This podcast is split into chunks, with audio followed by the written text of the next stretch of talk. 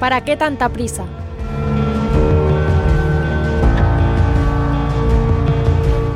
¿Para qué tanta prisa? Preguntas siempre ante la premiante solicitud de esa voz que te llama en lo más profundo de tu alma. Solo Dios es la respuesta.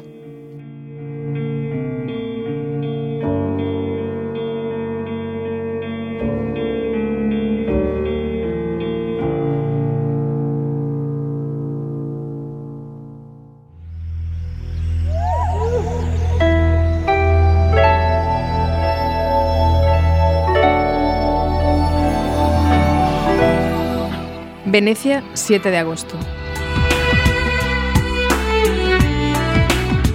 Dimos un largo paseo por la serenísima luz de la luna, que daba a la ciudad leves fulgores plateados. Hablamos, hablamos. Hablamos de cine, de películas, de películas y más películas, porque te apasiona el cine, pero te apasiona aún más contar películas. Todos tus amigos y los que te conocemos estamos convencidos de que si no pudieras contárnoslas luego, dejarías de verlas. Lo peor es que con la emoción del relato, aparte de equivocarte en los nombres de los actores, acabas contando siempre el final. Pues ahora déjame a mí que te cuente por una vez el final de una historia, como si fuese una película. Es un final inventado, pero pudo ser así. A ver si lo adivinas. El personaje es ya anciano y está sentado al atardecer en el zaguán de su casa. Han terminado ya las faenas del campo. Y se oye a lo lejos la risa bulliciosa de las espigadoras que regresan y los gritos de los hombres que transportan de acá para allá las últimas gavillas. Tiene la mirada perdida, como desvanecida en el silencio. También la vida, como el día, se le va desvaneciendo, poco a poco entre rumores apagados de cansancio. Y el tiempo se va llevando los recuerdos, como se lleva el viento en el camino reseco que pasa junto a su puerta entre nubes de polvo, las últimas huellas de las caravanas. Habla poco. De vez en cuando le visitan los viejos conocidos y comentan sobre la próxima cosecha, sobre los viñedos, los olivos. Y mientras en la casa todo sigue igual. Ruidos de cántaros, griterío de niños, leves pisadas femeninas. Desde hace años este anciano contempla en un silencio mojado de tristeza los juegos de los hijos de sus hijos, Vive de nostalgias y de recuerdos asombrosamente cercanos a pesar del tiempo. Y hay algunos instantes de su vida que pesan en su alma como años, y otros que no acaban de pasar nunca, como la mirada profunda de aquel rabí. Hace muchos años, más de 60, cruzaba Palestina con un viejo criado que murió hace tiempo. Entonces era joven, tenía fuerzas. No como ahora, era arrogante y rico. ¿Feliz? Pasablemente feliz y temeroso de Dios. Por eso fue corriendo a su encuentro. Le preguntó, Maestro bueno. Y aquel rabí, mirándole a los ojos, sonriendo, le invitó a seguirle. Él se negó y se fue triste. Pasó el tiempo. En la aldea se comentaban cosas contradictorias. Unos decían que el rabí era un falsario y un impostor. Otros hablaban de sus milagros. Otros estaban convencidos. Es un profeta y quizá... Él se casó, tuvo hijos, las noticias de Jerusalén llegaban con retraso a su aldea.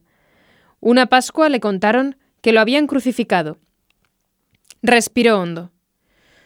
Yo tenía razón. No era más que un visionario. Hice bien en no seguirle. Qué locura hubiera sido echar por la borda todos mis bienes. Pero sin saber por qué, la noticia le entristeció.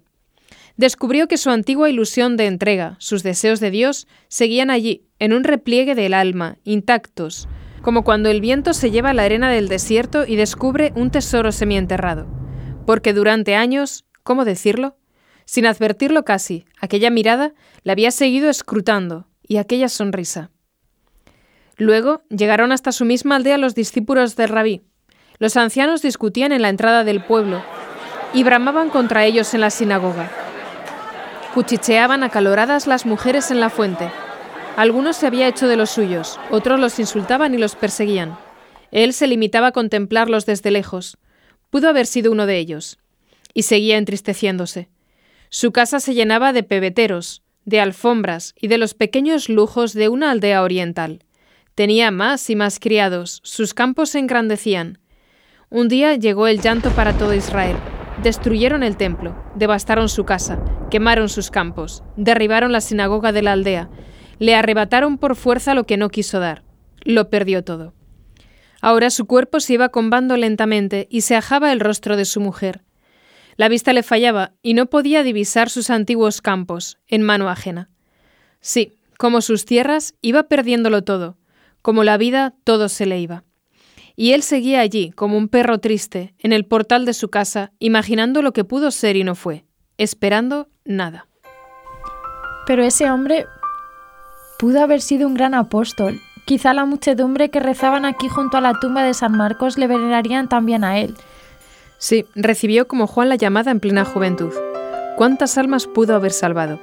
Jesús las veía a través de sus ojos y veía detrás de esas almas tantas y tantas otras. Ese era el secreto de la sonrisa de Jesús. Pero dijo que no, por las riquezas. Su egoísmo quebró para siempre los planes de Dios. ¿Pero por qué? Pues cuenta el Evangelio que tenía muchas riquezas. Muchas riquezas, ¿te imaginas? No pienses en la pala de oro. Como mucho, unos campos de Palestina, unas casas, varios caballos, algunos mulos, y por eso abandonó a Dios hecho hombre que le buscaba en lo mejor de su vida. Se entiende que Jesús pronunciase entonces aquellas palabras terribles. Es más fácil que pase un camello por el ojo de una aguja que un rico entre en el reino de Dios. Mira, mira, mira cuántas estrellas hay esta noche. Y me hablaste del misterioso rayo verde del que habla Julio Verne, de la cruz del sur, del sol. Es verdad que multitud de estrellas, ¿cuántas habrá? Pues hay exactamente 501.622.731. Yo soy muy seria, soy precisa y además lo he leído en un libro. No me tomes el pelo. ¿Y no hay sistemas con dos soles y con muchas más planetas? No, es imposible. ¿Imposible por qué? Por pura mecánica. ¿Por pura mecánica? Sí, y no pretendas que te lo explique. ¿No ves que eres de letras? Y por cierto, ¿has descubierto ya el acertijo del matemático? No te vuelvo a hacer más preguntas.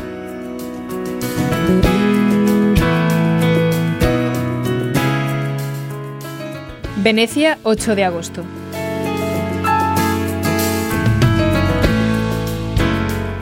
¿Seis meses? Seis. Desde el primer domingo de octubre hasta el miércoles de ceniza.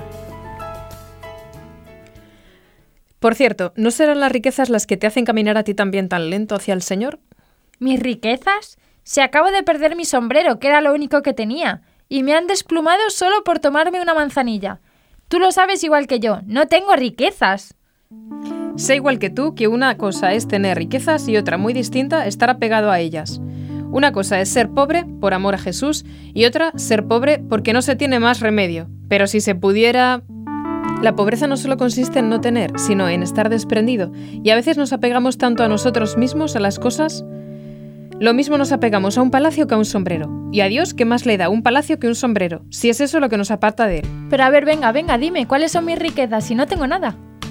A ver, piensa, tu vanidad, tus ilusiones, tu comodidad, tus planes. Vale, vale, vale. ¿Quieres que siga?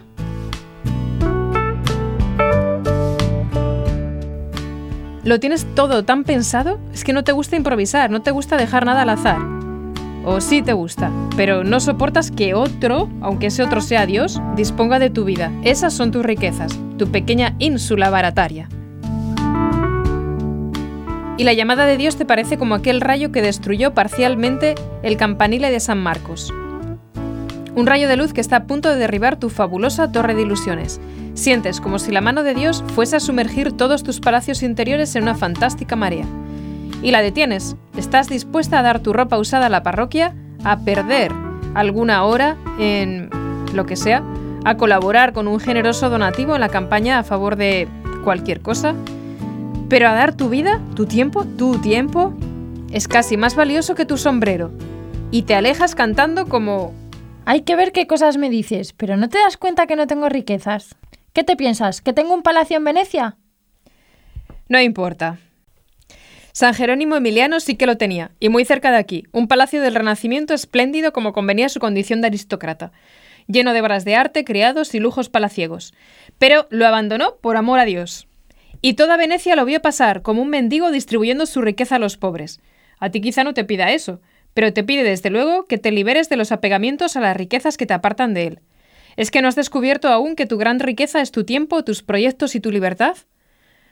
Dios no te pide solo que le entregues cosas, pide que te entregues tú, con lo que eres y puedes, alma, corazón y vida, y si no lo hubieras perdido, con tu sombrero. ¿En qué voy a fijarme? Lee las escrituras y entenderás lo que te digo. Mira, Lázaro fue pobre, pero aquel a cuyo seno fue llevado fue rico. Sucedió, está escrito, que murió el pobre y fue llevado por los ángeles al seno de Abraham. Pondera cómo Abraham fue opulentísimo sobre la tierra, donde tuvo en abundancia plata, familia, ganados, hacienda, y sin embargo este rico fue pobre, pues era humilde. Pero ya te lo he dicho, te lo he dicho, no tengo ni dinero, ni riquezas, ni nada de nada, nada de nada, no tengo ni dinero, ni riquezas, ni nada. A ver, lo comprenderás mejor con una película, deja que te la cuente. Me voy a subir al pretil del puente. ¿Recuerdas aquella canción, Si yo fuera rico? La cantaba todas las tardes al volver a casa el protagonista de El violinista en el tejado. Si yo fuera rico, me pasaría el día entero cantando. Y cantaba, si yo fuera rico tendría el tiempo que me falta para sentarme a rezar en la sinagoga, tendría un asiento junto al muro del este, y comentaría el libro sagrado de los sabios, siete horas al día. Esto sería lo mejor de todo. Y le preguntaba a Dios, Señor, tú que creaste al león y al cordero, decretaste que yo fuera lo que soy, ¿desbarataría algún plan divino el que yo fuera rico? Pues si te das cuenta, estas son tus mismas excusas. Siempre dices, si yo tuviera tiempo, me entregaría a Dios. Esto sería lo mejor de todo. Pero, siempre un pero. No tienes tiempo, no es la ocasión, no lo ves claro. ¿Por qué no aceptas de una vez ese plan divino que decretó que tú fueras precisamente lo que eras? Tú que estás acostumbrado a mirar al cielo, has visto que la creación no obedece a criterios de economía. Dios es magnánimo y todopoderoso y lo ha creado todo, el cielo, el sol, las estrellas, los planetas, en un despilfarro fantástico de poder y belleza para darle gloria. Y a ti, que eres una criatura más maravillosa que todos ellos, también te ha creado para que le alabes y le sirvas, pero a diferencia de ellos, te ha querido libre. ¿Por qué no acudes a la llamada de su voz, que te llama precisamente en la circunstancia en la que estás, sin ensoñaciones estériles? ¿Por qué no se lo entregas todo ya? ¿Qué te detiene? Y si ahora eres solo proyectos, futuro, ilusiones, abandónalos a sus pies.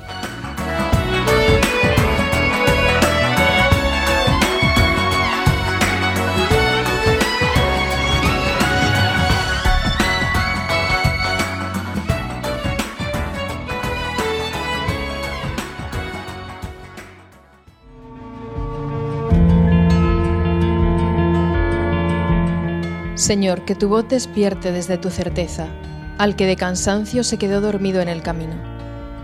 Préstame tus brazos para incorporarme nuevo y decidido, para saber que sí se puede, con el mismo brío, y entonces caminaré hacia ti porque sí he creído que siempre se puede, se puede, sí se puede.